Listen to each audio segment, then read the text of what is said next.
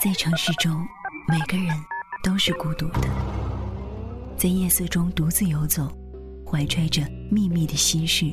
今天真辛苦，伦敦下雪了，又湿又冷。也许期望着相互慰藉的邂逅，也许只是享受一个人的孤单。每当夜晚来临，我又见到了小艾我。就感觉到一我种们，换了一辆又一辆的极深的公共汽车，那是我们天天都要坐的公共汽车我，就开着车一个人穿来穿去。穿行在整个城市里。关于这座城市的故事，天天关于隐藏于繁华之中的孤单心事，总有一个会打动你。酸酸的，都市深呼吸，的，夜不成眠，只为你。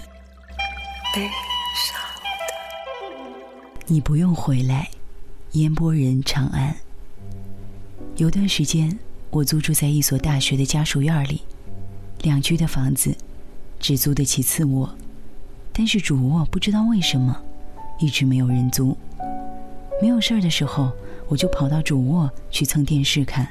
后来晚上我干脆不回屋，就睡在主卧。唯一的遗憾是没有床，只能睡在沙发上。有一天周末，我躺在沙发上，突然觉得头顶好像有什么东西滴下来，伸手一摸，是水。下雨了吧？我一边看电视一边想，等等，我住在三层啊！抬头一看，吓了一跳，天花板不知道什么时候已经刺了一大块儿，一小片水渍正在慢慢的扩大。我观看的功夫，一滴水又滴在我脸上，急匆匆冲出去，上楼找到四楼那家，咚咚咚敲门，门开了，我正打算鼓足气势喊一嗓子，发现开门的是位老大爷。您家？我一时不知道说什么。你住楼下吧，小伙子。大爷问我，我点点头。不好意思，我这暖气有点漏水，已经给物业打电话了，他们还没来。大爷又说，我仔细听了一下屋里的动静，感觉不像是有点漏水。您让我看一眼吧，我说。老人带我进屋，走到卧室，果然，靠墙一个暖气片的阀门被冲开了，正呼呼往外喷水，和浇花一样。卧室流了一地的水，床底都泡在里面。我傻站在门口，一句话都说不出来。这就是有点漏水，只是有点漏水吗？我晚来十分钟，估计这会儿已经被天花板砸死了。我就想说放一放气。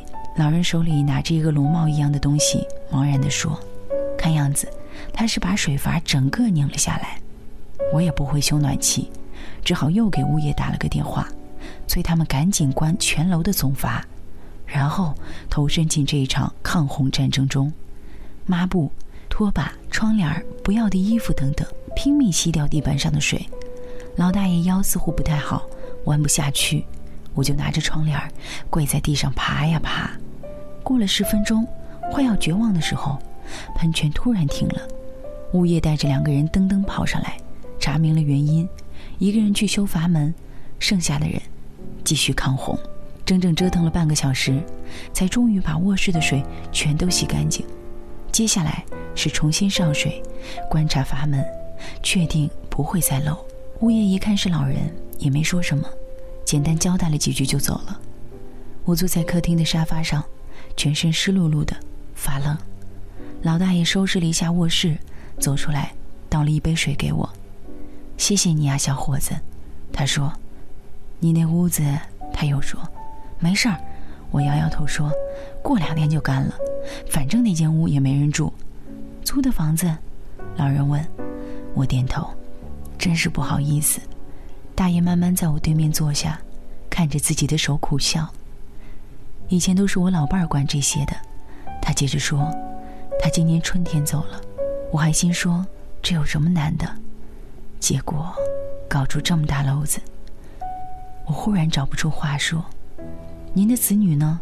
我想了想，问道：“就一个儿子。”说到孩子，老人脸上一下子有了光，在国外呢，美国纽约呢，去了几年了。你去过美国吗？老人问我。没去过，我赶紧摇头。年轻人啊，还是应该多出去走走。老人说。老大爷好像来了精神，非要找出他儿子在纽约拍的照片给我看。为了免遭羞辱，我就说我得回家换衣服，先走一步。再有事儿的话，他可以随时到楼下找我。哎，好好。老大爷站在往卧室的路上，慢慢点头。我起身走到门口，正要开门，忽然一个声音喊起来：“儿子！”我一愣，还没反应过来，这个声音又喊一遍：“儿子！”我循着声音转头一看，厨房阳台上一只巴掌大的鸟站在笼子里，正耀武扬威地看着我，羽毛是黑的，翅膀下头有两块白。咦，这好像是只八哥呀！看我转过头来，八哥似乎很得意，继续喊。儿子，儿子！我心想，这无法无天了是吧？老大爷已经一嗓子喊了过去：“瞎叫什么你！”八哥立刻闭上嘴不说话了。我眨眨眼，感觉和看戏一样。这傻鸟！老大爷过去瞪着八哥说：“人来疯，叫他说那些个话，就学会这一个词儿。您养了它多久了？”我问。两年多了。老大爷似乎很骄傲。挺听话的一小鸟，就是学话学得慢。哎，也赖我，没事儿的时候吧，就想和他说说话，可能说的多了，他就给记住了。我愣了愣，忽然觉得内心复杂。和老人道了别，下楼回家，主卧天花板还在滴水。我拿了个盆接着，坐在一边看，一直看到水不滴了，还坐着。哎，人生啊！我叹了一句。起身换衣服，然后踩到地上的水，脸朝下狠狠摔了一跤，真够疼的。过了两天，我去楼下的菜市场买菜，家属院的菜市场就是好，菜特别便宜，十块钱就能吃一顿。挑菜的时候，听到旁边两个老大妈在聊天哎，你说那个孙老头啊？其中一个大声说：“嗨，谁还不知道他呀？”儿子出国了，自己一个人过，也不和人来往。你说搭个话吧，动不动就说儿子在美国怎么怎么好，好你倒是跟着去啊！是啊，另一位搭话，养了个八哥，老出来溜，自己还和鸟说话呢，这日子过的，唉。说完，两个人一起叹气。要我说啊，孩子就是在身边的好。老大妈又说，我们家就这样。出点事儿啊，都能互相照应，不是？对对对，旁边一边继续搭话，还是这样好。你说的对，我一声不吭，选了几个西红柿，心里说：对个屁！买完菜上楼，刚过二楼拐角，看到一个身影在我房门口站着，我转过去，他正转身要上楼。大爷，我认出了是谁。老大爷回头咧嘴一笑，回来啦。他说：“您找我？”我问。老大爷反而有点不好意思，你年轻，电脑懂得多吗？他又说，昨天我家刚开了网，结果吧上不去，我也看不懂这些，想问问你。我连声应着，也没开门，拎着菜跟他上了楼。上网的事儿很容易就搞定了，老人高高兴兴看着我忙活，连上网之后又托我帮他注册了一个邮箱。接着，眯着眼睛把邮箱地址敲在手机里，短信给他儿子发了过去。我儿子说：“这样我就能收他传给我的照片了。”老人问，我点头，一点点告诉他怎么收邮件，怎么下载附件，怎么在电脑上看照片。老人笑得眼弯起来，认真记在一个小本本上。弄完这些，已经中午了，老人非要留我吃饭，正好我还带着菜，干脆在他家做了顿饭。老人似乎兴致很高，吃完饭又留我喝茶，说是儿子从美国寄回来的。美国人啊，还挺厉害。他一边往外拿茶，一边说：“喝茶就喝茶吧，还得磨碎了，包在小包里。你说这得多麻烦呢？”我附和着点头，帮他在两个杯子里分别泡上茶。老人喝口茶，喜滋滋的看卧室里的电脑。这样好，这样好。他说：“之前儿子给我传照片，都是什么彩信啊、微信啊，我哪懂那个呀？电脑方便，方便。”他回来的多吗？我随口问。不多。老人摇头。回来干什么呀？他工作忙，我自己又不是过不去。您之前说阿姨走了，我顺嘴说出来这么一句话，说完就后悔了。我怎么说这个了？老人倒没有介意，走了走了。他说：“本来到北京来说是享福的，也没享两年。您是后来过来的？”我又问：“对对，后来过来的。”老人说：“不想来，这不是孩子当初留在北京，工作稳定了，还买了房子，就是没结婚。”我说：“我们俩来了，你拖家带口的，谁家姑娘看上你啊？”他说：“这都啥话呀？”就把我和他妈接来了。老人又看看卧室，笑了笑：“挺好，挺好的。”结果呢，他又说：“我们来倒是来了，住了一年多，他又拿到了一个工作机会，说能去美国。”我听着没说话，我心说啊，去就去吧。老大爷说：“孩子出息了，我这当家长的应该高兴是不是？”算一算啊，他出去这一趟也快三年了。老大爷深吸了一口气，接着说：“一年差不多回来一次，都赶在十二月底。”说是圣诞节那边放长假，这节你们年轻人是不是都过呀？我也不懂，反正能每年回来一趟挺好。老人又重复一遍，我还是没说话，低头喝茶。后来吧，他妈就有点儿怎么说呢？有点老年痴呆了。老大爷继续说，平时还行，就是有时候犯病，出来找不着路。我要是不在家呀，就把门锁起来，不让他出门。孩子听说了也担心，就说要回来。我说：“你回来干什么呀？回来也得上班，一样帮不上忙。你老爷子身体好着呢，还看不住你妈，不用你回来，你好好工作，照顾好自己就行了。你说是不是？”老大爷问我，我只能用力点头。结果今年年初，老太太就走了。老人叹口气说：“挺急的病，谁也没等，自己就走了。”老人苦笑着摇摇头。孩子都没来得及见最后一面，他回来办了丧礼，又说打算回来，我就急了。他那边工作好好的，回来就得从头开始，这些我还能不明白吗？我都一个老头子了，吃得下睡得香，能有什么事儿啊？自己一个人也……孩子又说呀，等他拿到什么绿卡。接我过去，老人又说：“你说我一辈子没出过国，在这北京有时候都迷路。美国人说英语，我也不会说，出去不还是添乱吗？再说了，我也舍不得我这八哥啊。”他回头看了一眼阳台上的八哥，八哥正在笼子里上蹿下跳。一来北京我就养他了。老人笑笑：“老太太好静，不让我养，我不管这些。”在家那边，我还能出去找人聊天在这儿谁和我说话呀？天天和他说，我就得养个能学话的。我说，他也说，走不了。老人说，为了这八哥，我也走不了。反正再过几年，老头子也入土了，总不能葬在美国吧？您别这么想。我赶紧说，老大爷摆摆手，人呢，早晚都是那么点事儿。我就想着自己过两年。老伴儿是送走了，接下来就是送这小八哥。我倒不是不想出去看看，看看儿子过得怎么样，有没有人给他使绊子。可我出去了，这八哥谁给我养？怎么也得等他活完了，到时候想出再出去吧。真不用我儿子回来。老人看着八哥，一脸平静。老头子活得好。我完全不知道该怎么回话，只好也看看阳台上的八哥。八哥玩够了，脸冲我们一转，又开始叫儿子，儿子。我呆呆地看着他，八哥自己叫了一通，突然话锋一转：“你不用回来，不用回来。”他喊：“好着，好着呢。”我忽然鼻子一酸，不行，不能再待下去了。我两三口喝完了茶，说下午要出门，迅速和老人告别。老人送我到门口，八哥冲着我们不停地喊。不用回来，好着好着，他喊。